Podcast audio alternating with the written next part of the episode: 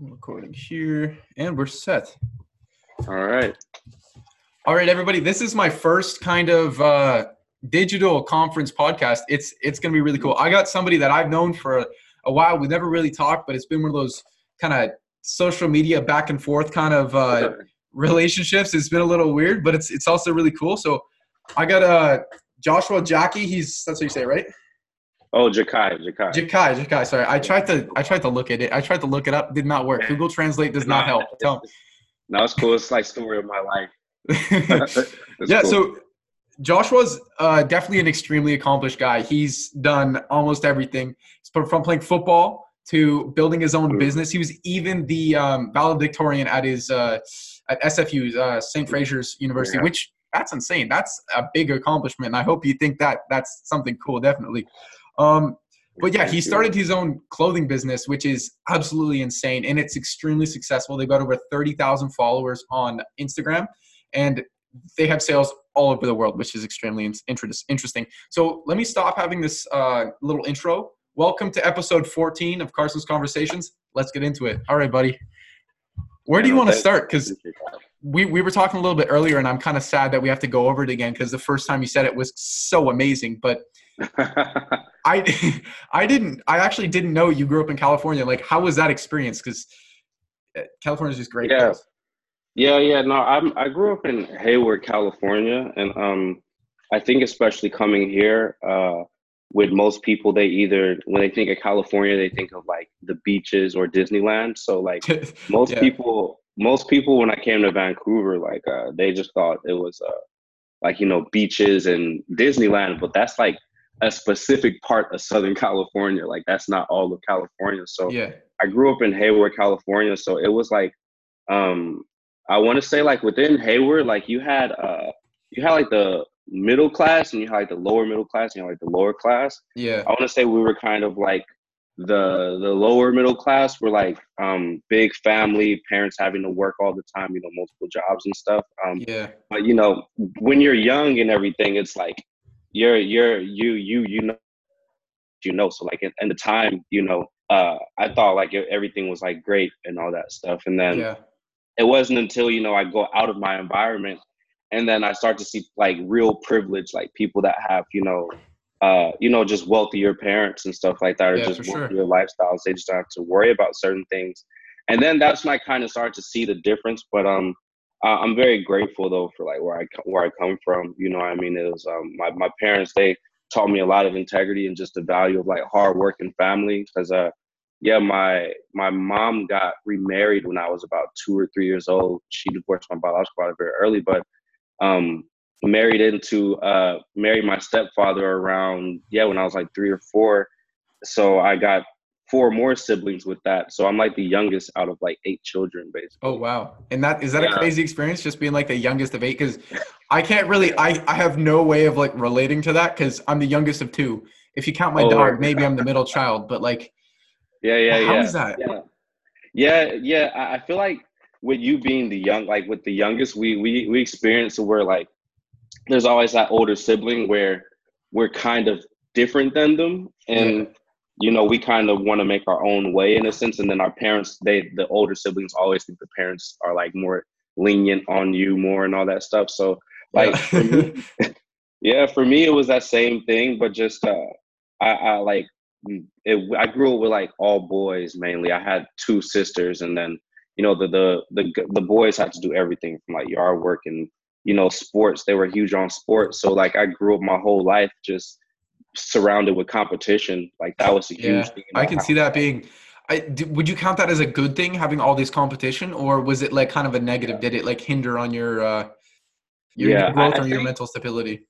Yeah, I think for me, uh, I I I think I like it. I like it me personally. Um, I just if there's one flaw to it, like I, I hate, and I think it's still a good thing, but I got really really like uh a phobia of like losing at a very early age. Like I mm-hmm. hated losing. Like I hated losing.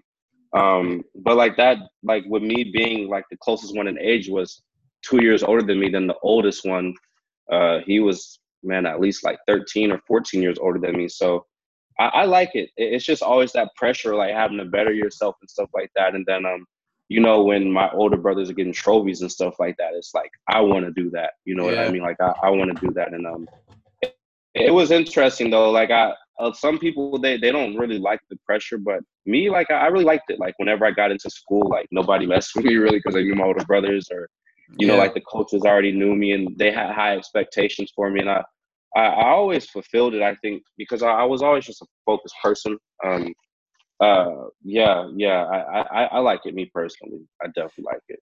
Yeah, I can I can definitely agree with you there. Even though I yeah. didn't have the experience of having eight older siblings, mm-hmm. uh, but it's but it's like still you have your older brother and my older brother is four years older than me right and i just had him on the yeah. podcast and he's gone a completely different path from me he went more into the engineering kind of thing and he and yeah yeah yeah, yeah, I'm, yeah. I'm a business guy and you're definitely a business guy so you yeah, yeah. you kind of take that competition and you go hey let's see how far we can take it and you definitely took it as far as you can because you got yeah from my little research that i did here you got three solid companies that you worked for or created or did anything like that and that's insane yeah, yeah, yeah. No, it, was definitely uh it's interesting like hearing it from a different perspective because I think like with entrepreneurship, um, you have we have that like automatic imposter syndrome where it's like we see the opportunities that we don't feel like we're capitalizing on or that thing we may have messed up on or that thing we wish we could have accomplished.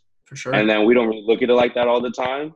But um when I do look like when you say it back to me and people come up to me and talk to me about it, it's like oh shit, like I really did do that, you know, or like one exactly. thing I've been one thing I've been practicing for like just the last few years is just gratitude and like I have a I purposely put a journal next to my bed that I write in every single day. And it's just yeah, like the whole gratitude side, because yeah, like that is I know that's a huge thing with, with entrepreneurship. You're kind of like you're really in competition with yourself, but you're in competition with the market as well. You know what Very I mean? True. With that, it can come with a lot of different emotions and feelings and all that. So, in your experience of entrepreneurship, how has that? Well, I get it's been very, very successful, but in the early days and before you kind of did your journal, which gets all your thoughts out and kind of slows you down and puts you in the right perspective of everything. How has how was the early days and what were your methods of coping with the stress of really starting your own business and going, I don't know where I'm going to go from here?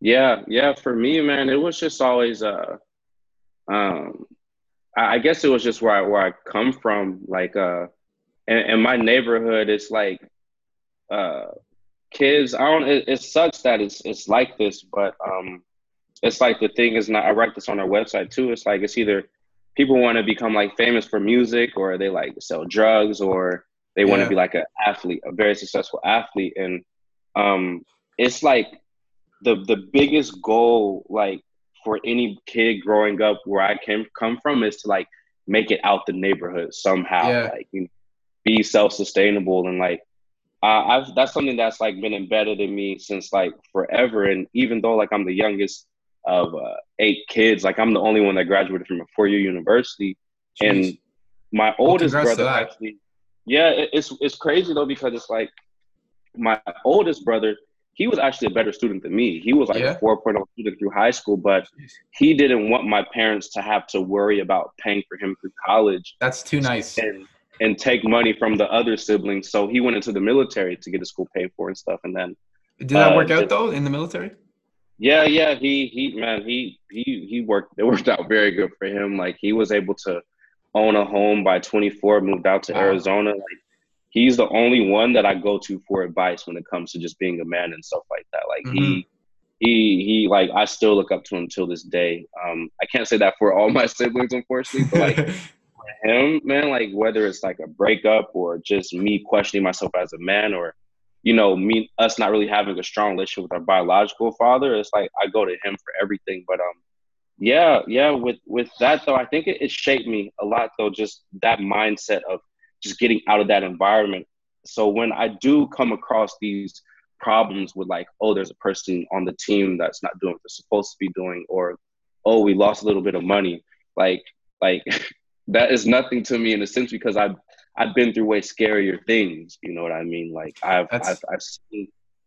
Yeah, it's just we're Like I've seen people I've been around one day, and the next day you find out they got shot and killed. Like I've seen that. So it's like when when whenever I see like these people worried about like I have too much schoolwork or I have like uh I don't know, like like people aren't buying my stuff or somebody's not liking my picture. Like, mm-hmm. bro, like in the grand scheme of things, I've just seen like real life, you know, I just seen some really, really yeah, crazier happen. Yeah, you've definitely seen the worst of the worst that can kind of happen in your own state or in your own province or wherever you are. Cause anything that gets because all, all i've heard really from of some things that happen in kind of california and stuff like that is that it is a very troubled area in a lot of the other yeah. lower end lo- lower income places and that's just yeah. there's such a bigger and grander area of issue not just the gang violence or yeah. uh, drugs and all that stuff because the thing that also really really does suck is sometimes people think it's better than it really is right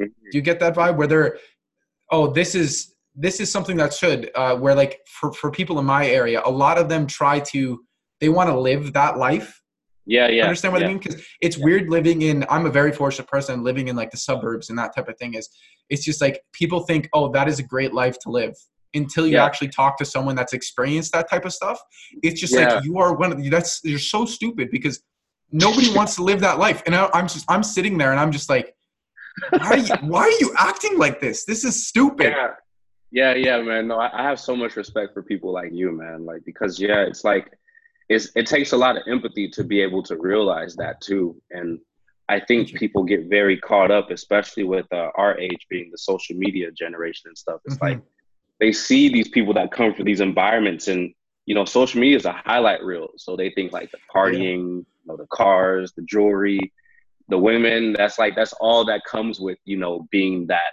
you know being from that environment. If you like, um, but no, man, it's it's it's a lot of um, it's a lot of uh, hidden. It's a lot of like skeletons in the closet with with with those type of environments, man. Yeah, for sure. And it's sad because like growing up, you're surrounded by people that think this is it. Like, okay, I'm gonna just get a regular nine to five. I'm gonna rent out a place and have a kid really young, and that's that's it. Like, I'm I'm never like I have friends that's never left, you know, the Bay Area. Like, it's crazy to me or like they go to Vegas or something and they think that's like life, and it's like, no, Come man, on, it's, think it's bigger, so much right? more. Yeah, yeah, it's so much more. And then even even then, I don't know. I, I just always wanted to like set an example to like whenever I feel like I'm I'm down uh, or like negative about anything, I just think about like my now since I have so many siblings, I have a bunch of nieces and nephews. you know, it just people that are just counting on me, and it's like that that's what keeps me going. Honestly, like I, I just feel like I uh, there's just bigger things at you gotta stake. set the bar high, yeah. Yeah, yeah. There's bigger things at stake here that like failure is not an option for me, and I I think that's kind of why I said like I hated losing as a child, but I think it's embedded something in me that that's kind of built me for for what I'm doing now. I'm I'm just curious because I've always had this thought, and I haven't had someone that's had the same experience um, to really have a, a, sit down and actually talk to. Do you think, and also this is kind of related to clothing, but do you think uh, that music has played any toll or or issue in that type of area where showing off the jewelry, the girls, the cars, all that stuff, is that something that you think causes an issue because they kind of glorify that thing, or do you, does like other rappers or real talk rappers for sure, like we're like J Cole, he's one of those guys that kind of shows this isn't what you should do. You should do other things where other rappers are always about, oh, the women and all that type of stuff. Yeah, yeah. I think it's um it plays a it's it's an interesting dichotomy because like for me, I know like my friends think I listen to like some crazy violent music. Like I listen to like uh, I used to listen to like the Gucci Mane before he became sober and stuff, right? Yeah, yeah.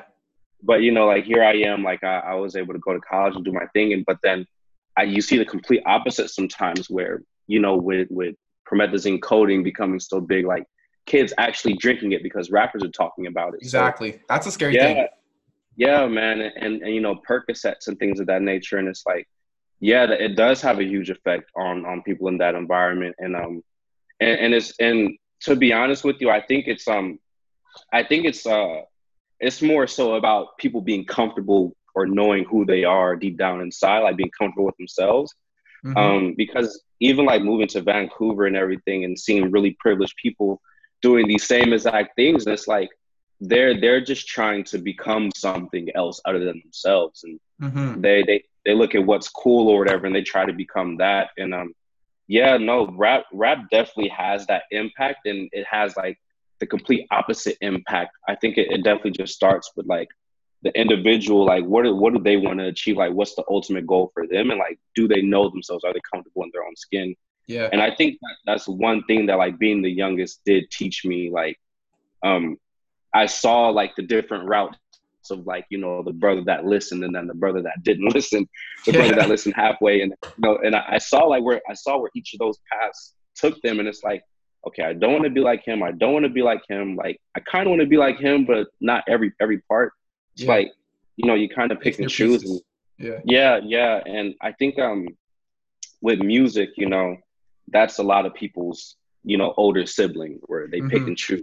You know what I mean? And I think that's like the the impact that like music in general. I wouldn't even say hip hop, but I think hip hop's the biggest uh, example of that. Just yeah, I think it's like one of the biggest influencers when it comes to that. Uh, that that does influence people to do that because yeah, you said it perfect. Like there's guys like J Cole, and and then you know there's there's guys like I don't know Future. You know what I mean? And people try to be just like both of those guys. Yeah. yeah. And it's it's also such a different thing and there's because I'm a I'm a big rap guy. I do like rap, but for me, I listen to a lot of different things and I like breaking it down. So for me, when it comes to other artists, I also like hearing like the samples or the, the things in the back to it.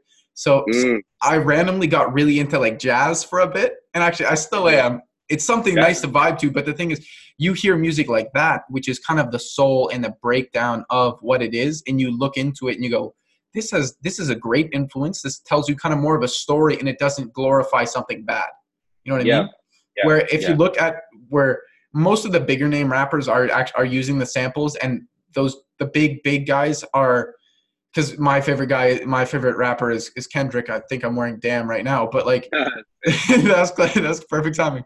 But yeah. there's certain things that like they they put perfectly, or if for example Kendrick puts in um, a whole bunch of words about or lines or lyrics or whatever you want to call them about like police brutality and stuff like that, and that it hits and that pushes the envelope further and actually gets more people yeah. to hear about it. And it's yeah. it's something good that comes from rap because it's not always bad. It's just either the media is glorifying it and saying this is what it all is or something yeah. like that. Do you do you get what i mean? Yeah no it makes a lot of sense man because that that's one thing too like i think if i wasn't in clothing i'd be in music because i really look at music the same way. Like i really look at the bigger impact and decode everything. And I think like Kendrick, he's on top because man, he's one of the most artistic artists, if that makes sense. Like there's so many layers to Kendrick Lamar's like music when you break down the beats he used, the stories. It's scary. It's, it's scary. It takes yeah. too long. Like I get confused and I get ch- like chills every time I listen to music because I yeah. know what the deeper meaning is, right? Yeah, man. Yeah, and it's like I, I think that was one great thing about like being from California and um uh, seeing you know the Tupac era. I remember because I was born in 1991, but my memory starts when I was like three or four years old. So I remember yeah. like, hearing Tupac on the radio and stuff. That'd and be nuts. And that's in your area too, right? Like that's the Bay Area. Yeah. So yeah. that's something crazy to hear. Yeah, no, he he was like a god, man, and and it was like I remember like even though he was making these songs about like you know um, women womanizing and you know um, talking about women referring to them outside their names. Yeah. Um, he had a very, very, very strong like political view, like you know, with his mom being a Black Panther and coming from that lineage and yeah. a very artistic side. Where to like now they're they're teaching classes about his message and like UC Berkeley now and stuff yeah, like that's, that. That's something great to see about the world though, because the yeah. thing that uh, sometimes, and honestly, every time I see it in the news is, or saying, oh, this is something bad about say Tupac or any other great artist and stuff like that is what what are you talking about? If if you look deeper into the message, it's not about money and the ladies and all that stuff. It's about what the issues they're going in through or he's going yeah. through right now and the experiences he's had in life, right? So it's mm-hmm. it's just like you you can't like look deeper, please. Everybody, come on, like focus in on what's actually happening. Yeah, man, I agree a thousand percent. And like people forget Tupac died when he was like 25. Like way too young. That yeah, dude. You know like, I mean? Imagine if and, he made it to 30. What would the world be like? Yeah, man. And and this dude was like at 25, you know, talking about um like philosophy and stuff like that. And people I don't know, it's weird. It's interesting too, just like people forget like that artists are human too. And, exactly. Um, like they sometimes have to mature themselves, you know, go through things and yeah. And I think that's like why even though Kanye does all these controversial things, like he's still learning. Um, yeah, I, I feel like he's still learning, and like I can still I, I appreciate him for how much of a human he's uh, brave enough to be. Like he's he's afraid. That's he's not afraid. Thing. You know, he'd be vulnerable and you know be wrong. While most people will, will you know cover their hold their mouth shut and only think what they're think what he's saying.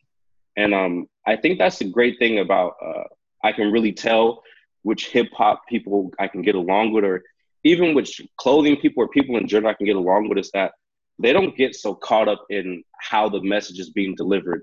Like they're able to see through all that and actually yeah. get to the root of the message and hear the message for what it is. Not not get mad at the person because they're wearing a "Make America Great Again" while he's saying it. You know what I mean? But yeah, and it's all opinion though, right? Like yeah, that's that's another thing. And I, I'm not American, but and I'm fully Canadian, and I America does fully affect Canada and all their opinions and stuff like that. But the one thing that it does break down to me as a Canadian is please let people have their opinions. Yeah. Don't don't yeah. go out and get mad at other people for having these opinions. Just let them be yeah. free, and that's that's like freedom of speech. You gotta let them talk. Yeah. Even if it's yeah. terrible, just avoid it. Just don't yeah. don't don't waste your time with that. And that's like Kanye, man. I love his music. I, I definitely one of my. He's in the top three for me, just because. Yeah, Not only has it, I haven't really had any tough times or bad times or anything like that, but he's really just the way he brings soul into music and like Otis and all those guys that yeah. get brought into it, it's just like, wow, this is some really solid music. And it even brings up political topics as well. And yeah.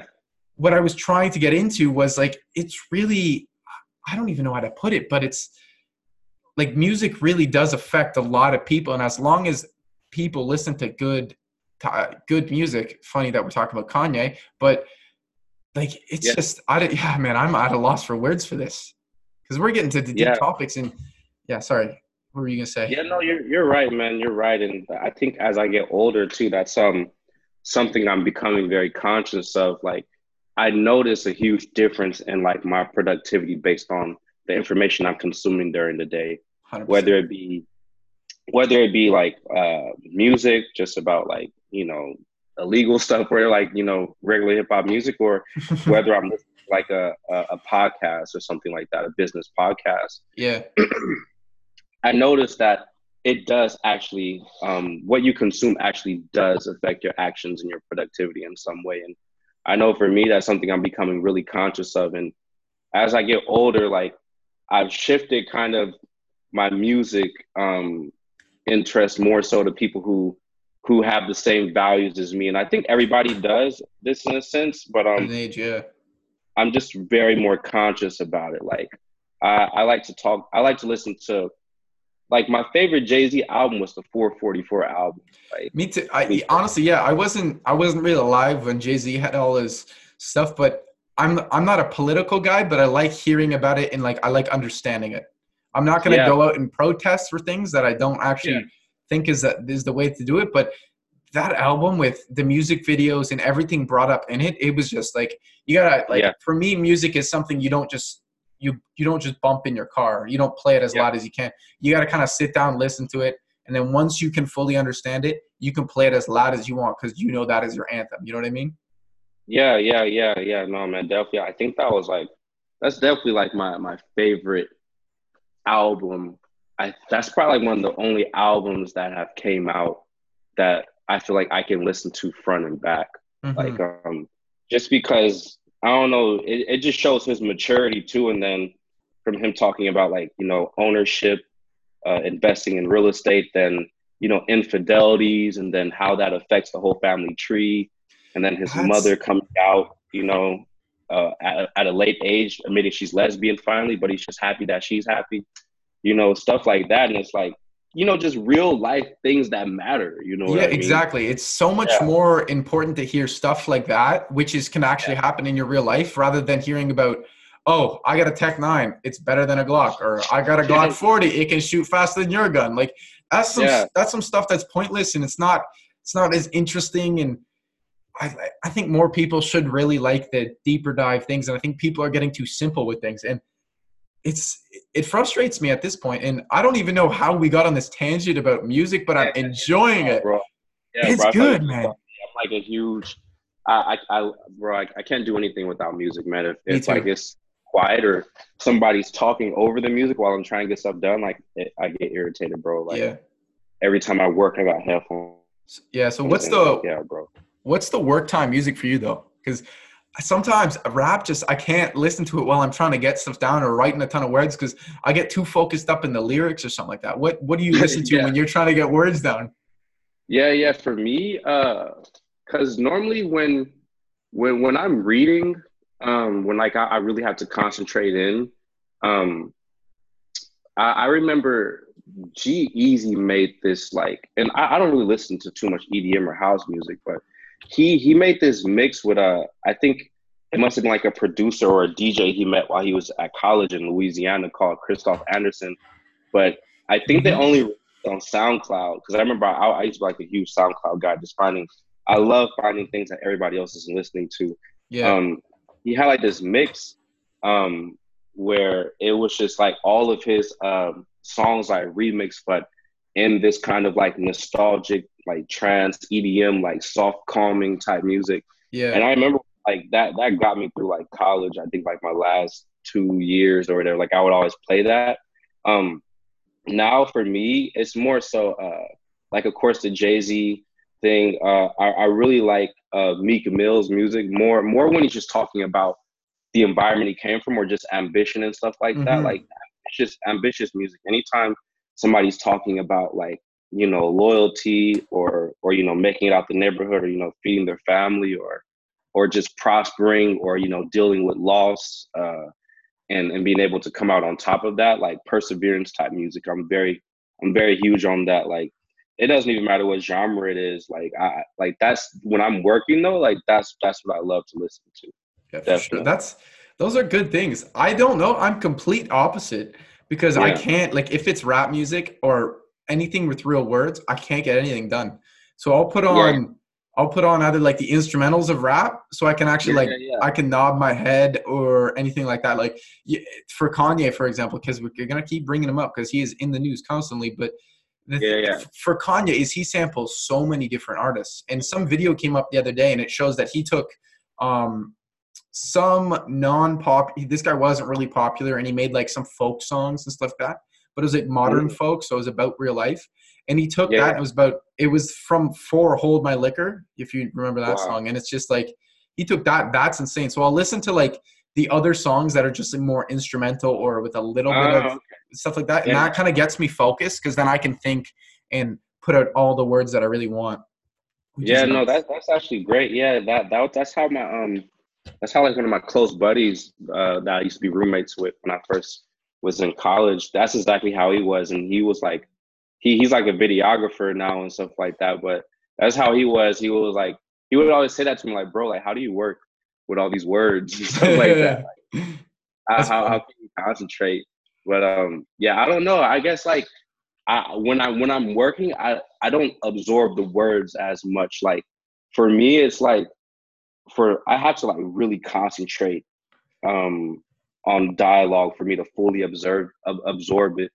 Um, because I like in in college they diagnosed me with ADD and then they like prescribed me like Dexedrine and stuff. And I noticed that like for me, like even when I work, like I gotta put my phone in the other room. Yeah. Or I can't have people like talking to me. Like even when I'm designing, like I, I I'm by myself and then I show people when I'm done and get their feedback. Mm-hmm. It's like I, I, don't I don't take in words too much, but I, it's more so like Just I people. feel the energy if that makes sense. Like mm-hmm. I, I 100% get that. Yeah, because so, I think I can still do instrumentals or whatever too. Because the the G-Eazy one, if you ever check it out, it's yep. actually like a lot of like instrumental, and then like it has like the light singing in the background from the samples and stuff. Yeah, that's yeah, that stuff I'm good with. But yeah, I, yeah, my no, my question is, um, because did you say you have ADHD? Uh, they gave me ADD, so, so I, I yeah, okay.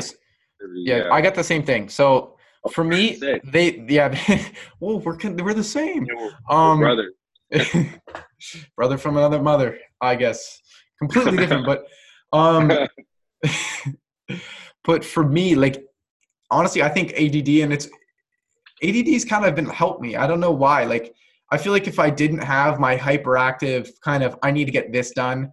It's yeah. two in the morning and I'm still thinking about stuff that I could have done during the day. Let's get it done now before I go to bed. If, yeah, if yeah, I didn't no, if I didn't have that stuff, I don't think I would have been able to make say this podcast. It's not huge yet.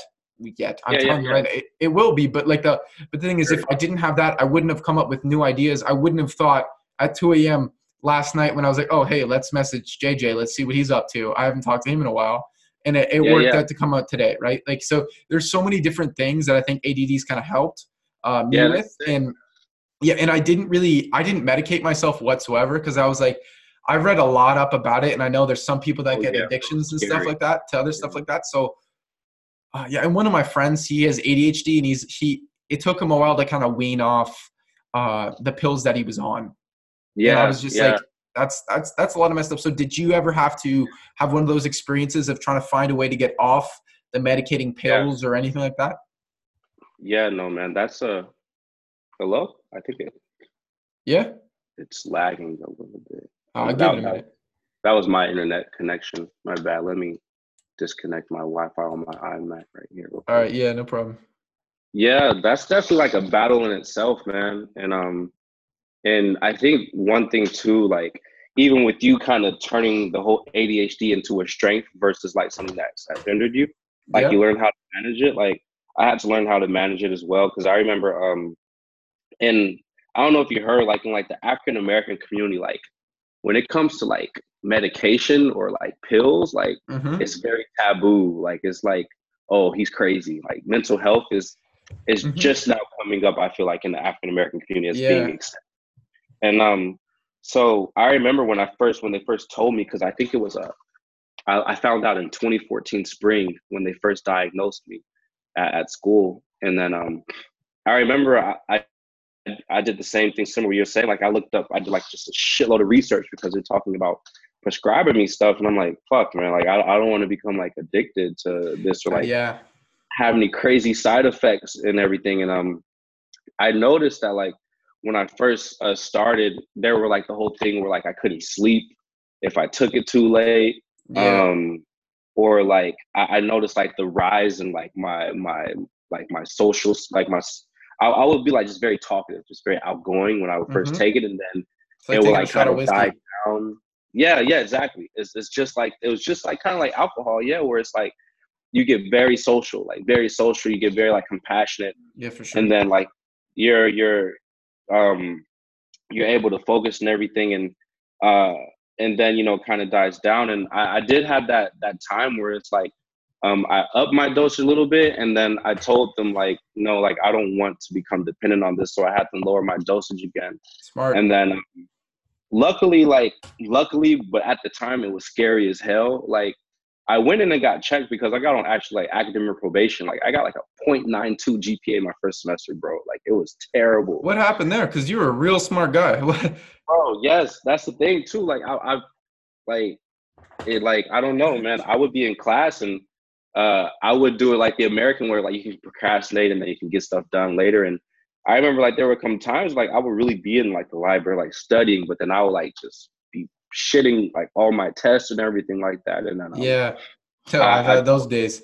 yeah, yeah, man. And like I remember there was even a time where like I, I, studied ahead of time and everything, and it just still wasn't translating. And then I, I think I was talking to a few of my my buddies on the team, and then they were like, um, bro, have you ever thought about visiting like the health and counseling office on campus? And then um, I'm like, no. And they're like, yeah, bro, like they just they like um diagnosed me and then prescribed me and like it was like night and day with me or whatever. And then um so I went in and then found out like I, I met the diagnosis for like ADD or whatever. And then um I think uh uh that was 2014 spring and that like when I got the academic probation, you lose your scholarship, your football scholarship. So, bro, like it was like do or die because if I didn't if I didn't bring my GPA to a 2.0 cumulative by the fall coming up of 2014, mm-hmm. uh, I, I would have been um I would have been like kicked out of school basically. I would have Jeez. to drop out. That's nuts. yeah, bro. So, so when they so when they prescribed me, um, luckily I, I was like in the library and I was already disciplined where it's like, okay, you need to focus. Yeah. Kill your social life. Like that's when I got into the habit of putting my phone in my bag whenever I was working and then was able to go to work and then like bro, like I think the next semester I got a two point seven, then summer I got a three point five, and then I was out of active probation and got my scholarship back within a year. But for me, it was just like night and day as far as like my productivity. And um I know for me, like the biggest challenge with it for me has just been like um whenever I do take it, just making sure I'm taking it early enough in the day. Yeah. And then just if something does happen that like really triggers your emotions, not to act on it. Because yeah. I remember uh, like the semester before I graduated, like I I I had a girlfriend back home I was with for seven years, and then like just went completely south. Like we broke up and everything. And mm-hmm. I remember like with with with the amphetamines, like it heightens your emotions a little bit, or or makes yeah. you like think more about specific things. So like I was constantly replaying all those problems in my head, and then um what I learned during that time was like it's it's all in your head type of thing. You know, it's more so mind control and not to act out on it. You know, and uh yeah, that's been like the biggest challenges with it for me. But as far as that goes, it's like I noticed as long as your like priorities are in order and you're not like partying and stuff like that and you know drinking all the time or mixing it with all this stuff and yeah you know using it for the wrong reasons like like you'll be fine you'll be fine but yeah, yeah. I, I have heard those crazy stories of people like ending up in a hospital and or crazy addicted over it before yeah it's it's kind of it's something super scary to think about is in in North America as a whole is everybody's getting overprescribed. I think oh, at least sure.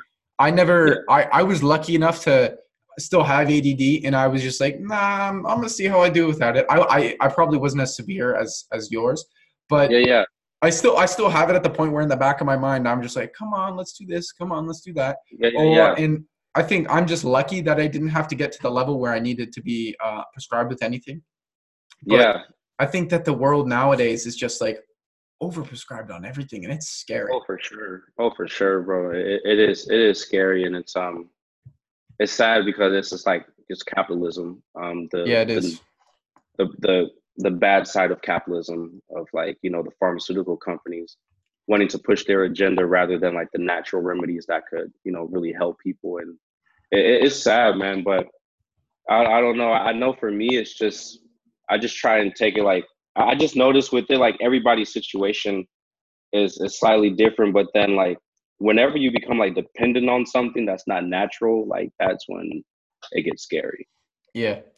Do you? Uh, that's the nice thing about path. living in Canada, though, is like our prescriptions are free and stuff like that. Yeah. Back home, do you see any issues with? Well, actually, there are issues. It's not back home if you see them or not. But uh, like, do you see? Um, like, are there issues that you see with your family members having like issues with? Oh. Uh, prescriptions and stuff like that, or what is it? Yeah, and that was the thing too, man. Like with it being like African American family, like nobody like they're like after talking to my mom and um even I was going through all this and then even seeing things like my sister and one of my brothers, it's like there's clearly mental health issues in my family, mm-hmm. but they've never seeked professional help. Yeah. They just self medicate with alcohol or or relationships or you know um and and it's sad because and that that's that's why i know for me like i i put it on my shoulders a lot to like actually seek professional help with it just because i have this thought in my mind like who knows if i'm gonna have children one day but i always think i am and it's like i feel like whatever burdens i don't uh, confront or overcome then my child is to have to face them basically that's you know that's I mean? very wise. That's like yeah. That's such a true message. Ah, jeez. Yeah, yeah man, and it, damn.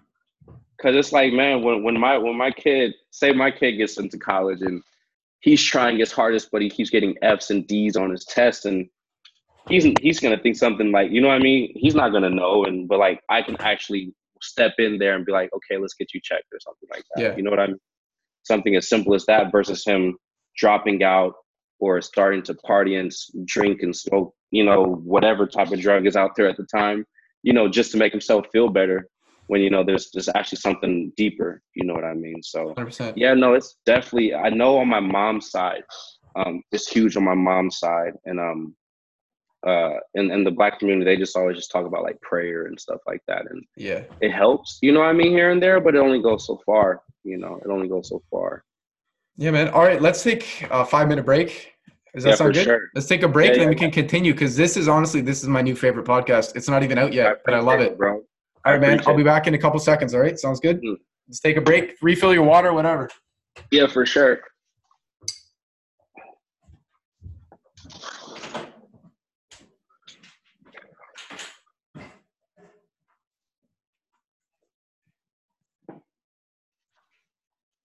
All right.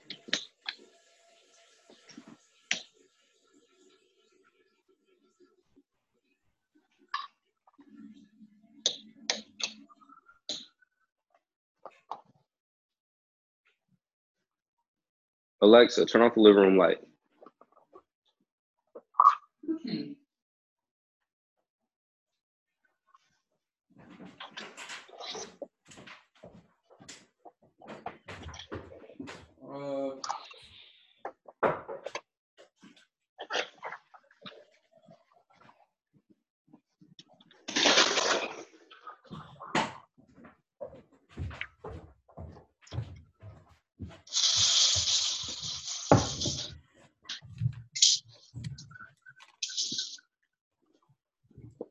Dope ass shirts. Damn. All right.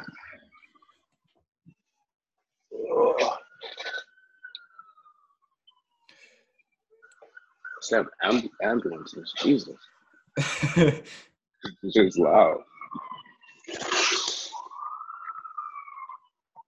Oh, damn, that's nice to hear. Downtown Vancouver for you, man. Yeah. All right. what? Uh, what? Let's get back into it. Hey, everybody! Welcome back from our quick little break. Um, what? What part of Vancouver are you in?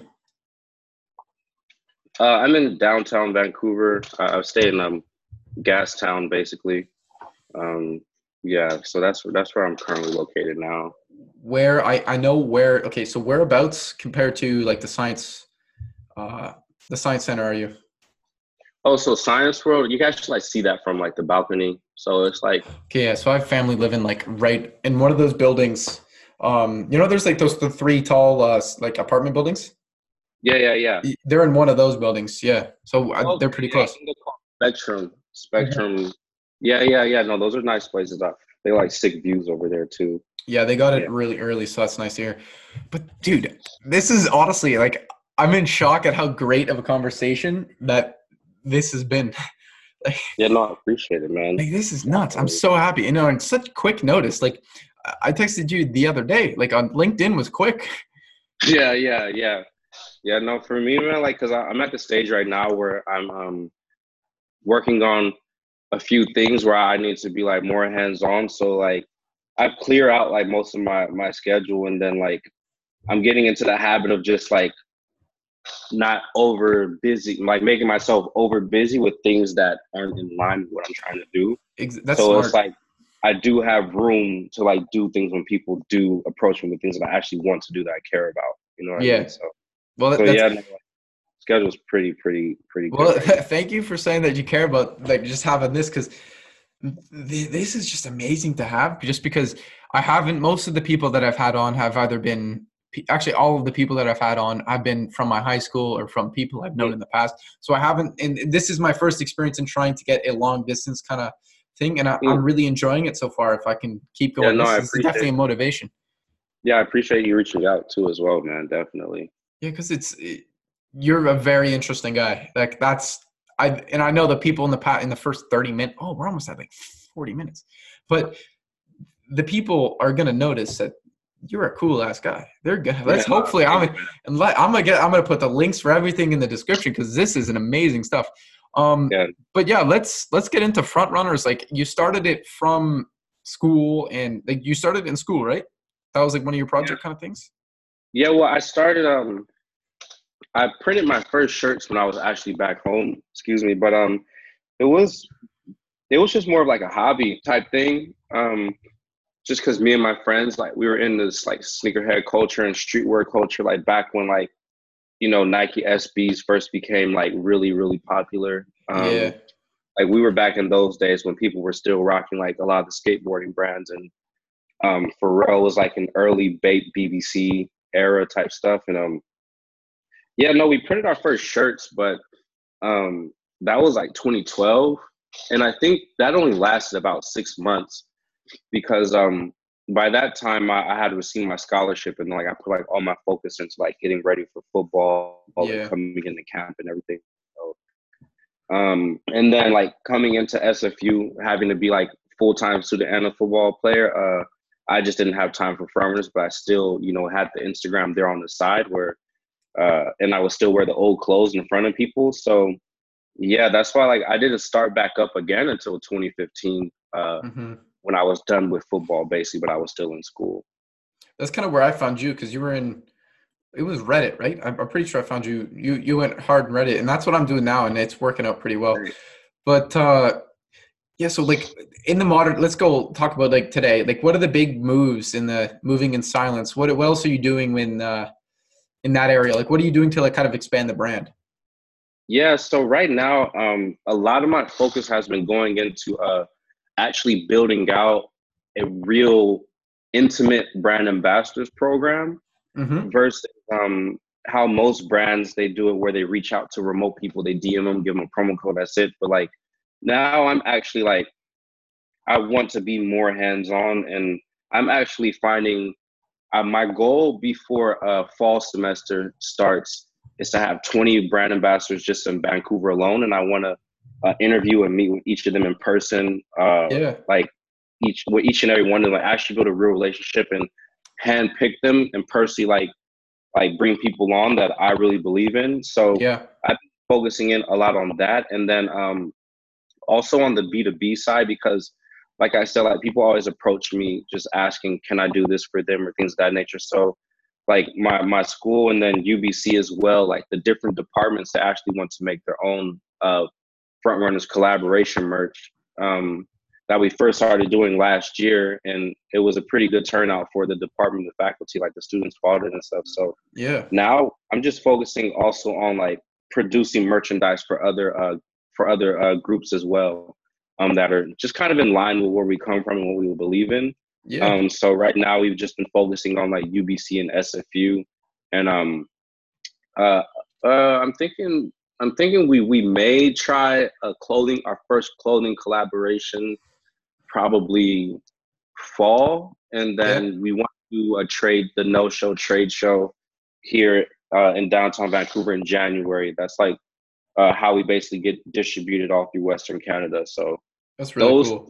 Yeah, those like three areas have been like the biggest focus, just because um, I started just talking to some people who were just more successful than me, and then like each of those things are different things that they said that you need to focus on um, whether it be the brand ambassadors but having like real relationships with them mm-hmm. or you know actually making merchandise for people or yeah doing the collaborations um, and the trade shows and everything so just giving those like like i'm i'm frontline again because i think last year i was trying to like delegate and stuff like that and to be honest it was like a huge headache and i wasn't having as much fun and i wasn't really enjoying it as much um, and I think for me, I tried to do that too fast. And I think like that was a sign that, okay, I need to be like more hands on for right now and build it a little more brick by brick before I start to do that. So that's like been most of my time, most of my focus, honestly, right now with Front Runners. I definitely think that the the aspect of bringing in and interviewing your your influencers is the step in the 100% right direction because you'll all the other businesses that I see that go oh, this is the best way to do it. We're going to put a promo code. What's that going to mm-hmm. do? People are going to get yeah. 5% off on your clothing, and it's not going to actually bring in the proper amount of influence in what an influencer is really supposed to do. So if you build that personal yeah. connection and the people in the brand that you like, and you enjoy them and they enjoy your product and all that stuff, it's really going to work. And I think that is the that's one of the smartest moves. And you're definitely way before the wave, which is awesome. Yeah, no, I appreciate I appreciate that. I definitely appreciate that because I, I know, like for me, it's like I don't have you know like a fifty thousand dollar budget in marketing every month. You know what I mean? Things like that. But I think um, what's been able to allow front runners to catch on so much is that like we only associate with things that we really believe in or do things that we really believe in or surround ourselves with people that we really believe in or that we really want to support and give back to or engage with so like with um the influencer thing that that's i'm trying to do that same thing there like i, I don't want these i don't i i don't know man like i have enough loose relationships like i don't i don't want loose relationships really like i don't want to put energy into loose relationships i want to like build strong relationships because I don't know, like I feel like that's really what it's about at the end of the day. You know what I mean? It yeah, I do. It it really does end up being do these people actually enjoy your product or are they just doing it because they're either getting free clothing like i was when i was trying to uh, when i like when i was younger and i was yeah. like oh hey let me get some free clothing. I'll be your influencer. I'll post your yeah, yeah. I'll post your photos with my ipod 5 like there's that stuff and then as soon as you truly like interview them and find out what they're all about and like what their different character quirks are and you can see oh these guys are going to go in 20 different directions with my 20 different influencers we're going to have yeah. someone that's real photocentric we're going to have someone that likes cars but they really like clothing at the same time we're going to have yeah. all these different it really just branches off into a gigantic spider web and hopefully actually it will and i 100% i'm all for it because i think as long as everybody kind of expands into their different areas where you're mm-hmm. set like it's going to be great. Yeah, yeah, no, I, I have a lot of faith in it. Um, and I know for me, it's just definitely just you know nurturing that relationship. Um, yeah, because I've just talked to people that have been successful even in the music business or people who um, have businesses around like um, content curators on YouTube and stuff like that, and they talk about like there's like kids they have in Europe that like have these huge EDM playlist audiences and stuff like that. But he's on the phone with these kids like damn near every day. You know what yeah. I mean? Like communicating with them, actually building that relationship. And I think that's something even for me, that's not it's like kind of me even stepping outside my comfort zone because like I've always been the one to let my work speak for me. But now actually like reaching out and seeing even how I can help them out with like what do they care about, like what are they trying to accomplish, and uh, exactly in the relationship that way. And um, yeah, I think I, I see it going well. Definitely, like whether it be the sales side or just a strong relationship, or you know, creating more brand awareness and more content created for us, user generated content or sales. Like I see it going well. For your sales, mm-hmm. going global, how how impactful was that to you and in in your product? Because not only is it really kind of it's gone global in all of North America. You're getting stuff in uh, the UK. You got a hometown like California and all that type of stuff. But how has that affected kind of the way you're thinking of it, or has it not changed anything? You're just going to continue doing the same thing. Do you have like a little party or anything like that? Yeah, yeah. It's it's it was interesting because like I think that first reaction when when you see somebody from uh, like a city in United Kingdom that you never even heard of before order something, you're like um you're like uh, excited and everything. Yeah. And that you uh you know you you get the address, you write it down, you package it, and then you go in to uh type in you know the shipping label, and then you find out it's like fifty dollars to ship to Europe from Canada, mm-hmm. and then it's like oh shit, like damn, because like we we at I think the first time we got an order like that, we were only charging like 10 15 dollars for shipping. Jeez. And yeah, man. And luckily I think the first time it happened, like the person spent like over a hundred dollars and everything. Mm-hmm. But like, yeah, like that cut into our margins a lot, you know, compared to, you know, what we were doing. And um so I, I know like that that was the first like initial reaction of like um it's cool that people are recognizing us and everything. And then, you know, as entrepreneurship, that's great. And as a creative, that's great. But then when you put your business hat on and, you know, your accounting hat on, it's like, oh shit, we got to make some adjustments. Yeah, um, we got to we got to find something out here, right? Yeah, yeah. So like, it, it it forced me to kind of think bigger in a sense, as far as like making sure that we do have an international shipping option, you know, on the website. Um, but just even knowing that our message can spread that far um, with me i've i feel like i've never really that was it, it's always a goal in the back of your mind, but I never really set out a strategic plan to have people in Australia or the UK to buy our stuff. Um, yeah, they found us through Instagram, and then um, I've my my main thing has just been like tried to uh, it, just make sure you can get the people around you to really genuinely like what you're doing, and sure. I feel like it'll ripple effect from there. And um, luckily, like with me being going into SFU, which has a shitload of international students, and then coming from a junior college where most of the kids transfer out to different states like some of those dudes happen to be people who bought frontrunners so they would go to these different states or different countries and then you know people would see it and then they would want to buy it as well. And that's kind of how we got some of those orders but um i know for me it's it's it really just changed on the accounting side of just what to account for.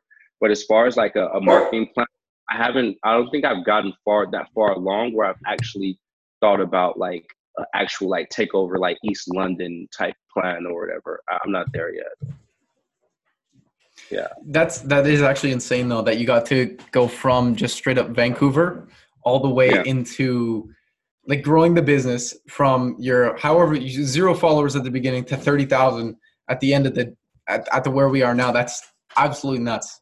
Like yeah and then how you've also gone to all these other businesses and i'd like to talk about the um, open spot parking like how did that come along? Was that through yeah, school so, or was that through a whole bunch of other things? Yeah. Yeah that was through school man and that was like actually uh, a huge lesson like um yeah that was a huge lesson for me because uh it was actually a, a buddy of mine um we i had him in a few classes prior and then uh for my entrepreneurship credential um, at SFU, we had to uh, we had, one of the classes we had to come up with the business to work on for the class, and then we I had front runners where I pitched, and then my friend had just this like random idea that he pitched, and then I said, "Okay, bro, here's what I'm gonna do. Since you're my buddy, because like uh, we got we got a lot. It was like a class of probably 15 people. Yeah. So like people would go up and pitch an idea, and then the other classmates would like be able to say, okay, I want to work on work with that group or whatever. So yeah, because you're you're just um, one of those groups that's just kind of succeeding far better than everybody else, and they're just like, hey, I want to get good marks like these guys. Yeah, it was it was it was like uh the thing with like it was like the opposite to be honest with you because um at when when you're in school like and you're like in those programs like the only type of businesses that people want to be a part of are like you know the Facebook type or the the Google type or you know the crazy new startup. So like I told him, okay, like bro, you're my friend. I'm just gonna help you with your business, help you yeah. with this idea. So yeah, he we he had this um idea of um like you know when you go into public parking you have to get a ticket or whatever. Yeah. He was just what if what if we just put um uh, a thing on on the bottom that just is a sensor so then it can tell them when it's vacant and people can do it on their phone and get a parking spot before they leave the home before they leave their homes. Yeah. And that was the initial idea. And i remember like the first presentation we pitched it a little bit and um yeah like the judges like they tore they tore us up and everything. And then i remember like we were driving back home the day and then i was like bro like why don't we actually like pivot and make it about like actual parking spots? Like because Vancouver, downtown Vancouver, like downtown anywhere, I feel like parking is getting insane. Oh, it's Toronto, man, yeah. ridiculous. It takes you. You got to know the good parking spots that aren't Ooh. too far away, that are hidden in like some secret alley at the back of like some sketchy hotel. that's the kind of that's the kind of parking you got to find in Toronto. So that's definitely yeah. a great idea. Yeah, no, it's insane, man. And then even like um. I know college campus parking for students is insane too, and I know the faculty even has to pay for their parking. So yeah, I was like, what if we did it where actual people who owned homes or actual like residential parking spots, people could rent out their parking spot like Airbnb. Yeah. Um, so we pivoted to that idea, and um, we had this uh, the the business faculty at SFU. Um, they had this competition every uh, I think it was every spring semester. It's like a it's Dragon's Den kind of thing. Huh? Is like a Dragon's Den kind of thing? Sorry to cut you off.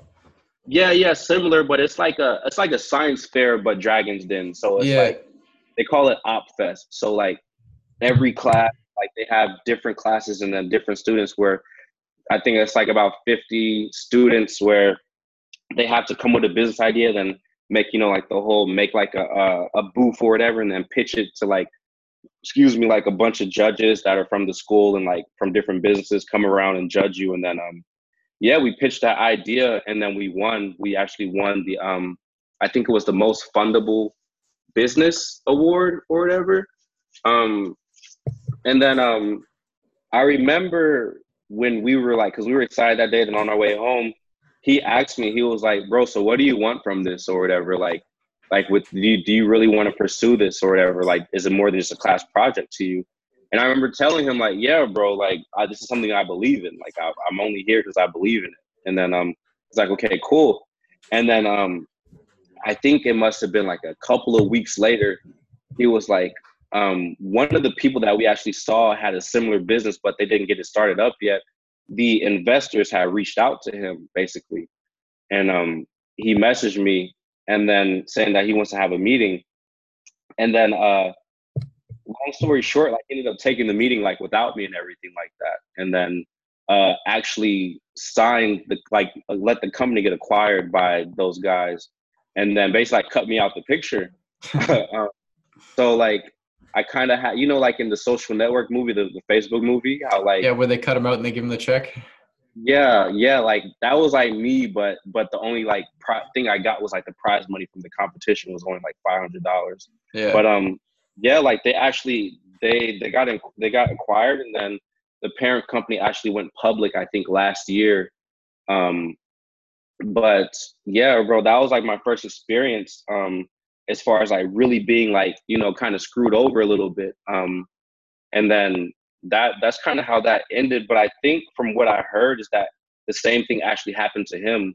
Uh, the venture capital company actually uh, ousted him from the company as well, and uh, shit was crazy seeing how that happened. But yeah, that, that was like spot parking.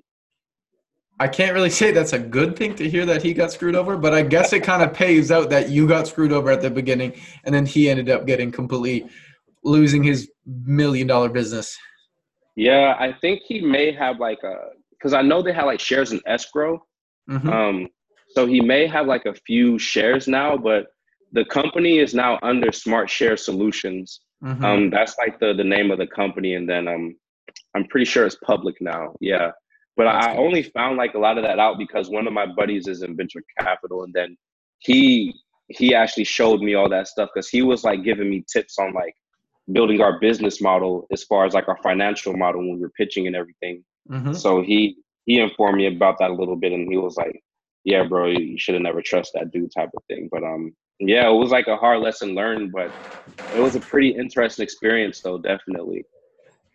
That's yeah, that that's something great to learn at an early age just because you kind of understand hey not everybody is going to be the best they're they're not always going to be the nicest people that we can uh, that we can make business with or do anything else like that it's just like hey we can figure out these people aren't going to be the greatest let's yeah, understand yeah, yeah. that and move on from that and build our business even further and you've definitely done that because you've you took that in stride from from what it seems to me yeah yeah no that was my last semester and that's um that was just a crazy semester, man, because that's like um, we won that and then we won like a competition through Coastal Capital um, for like the top small business award for farmers and I like the whole valedictorian thing happened.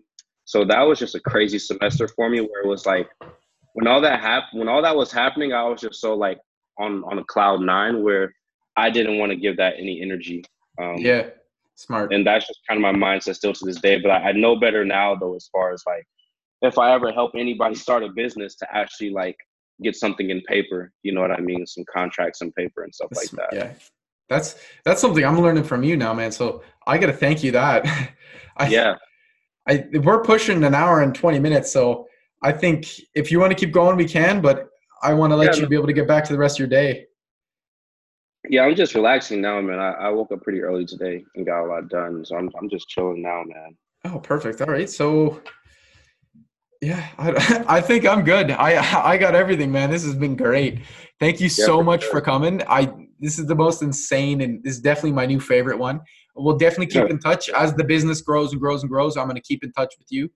Yeah. Oh, thank you, yeah, man. Thanks for coming on.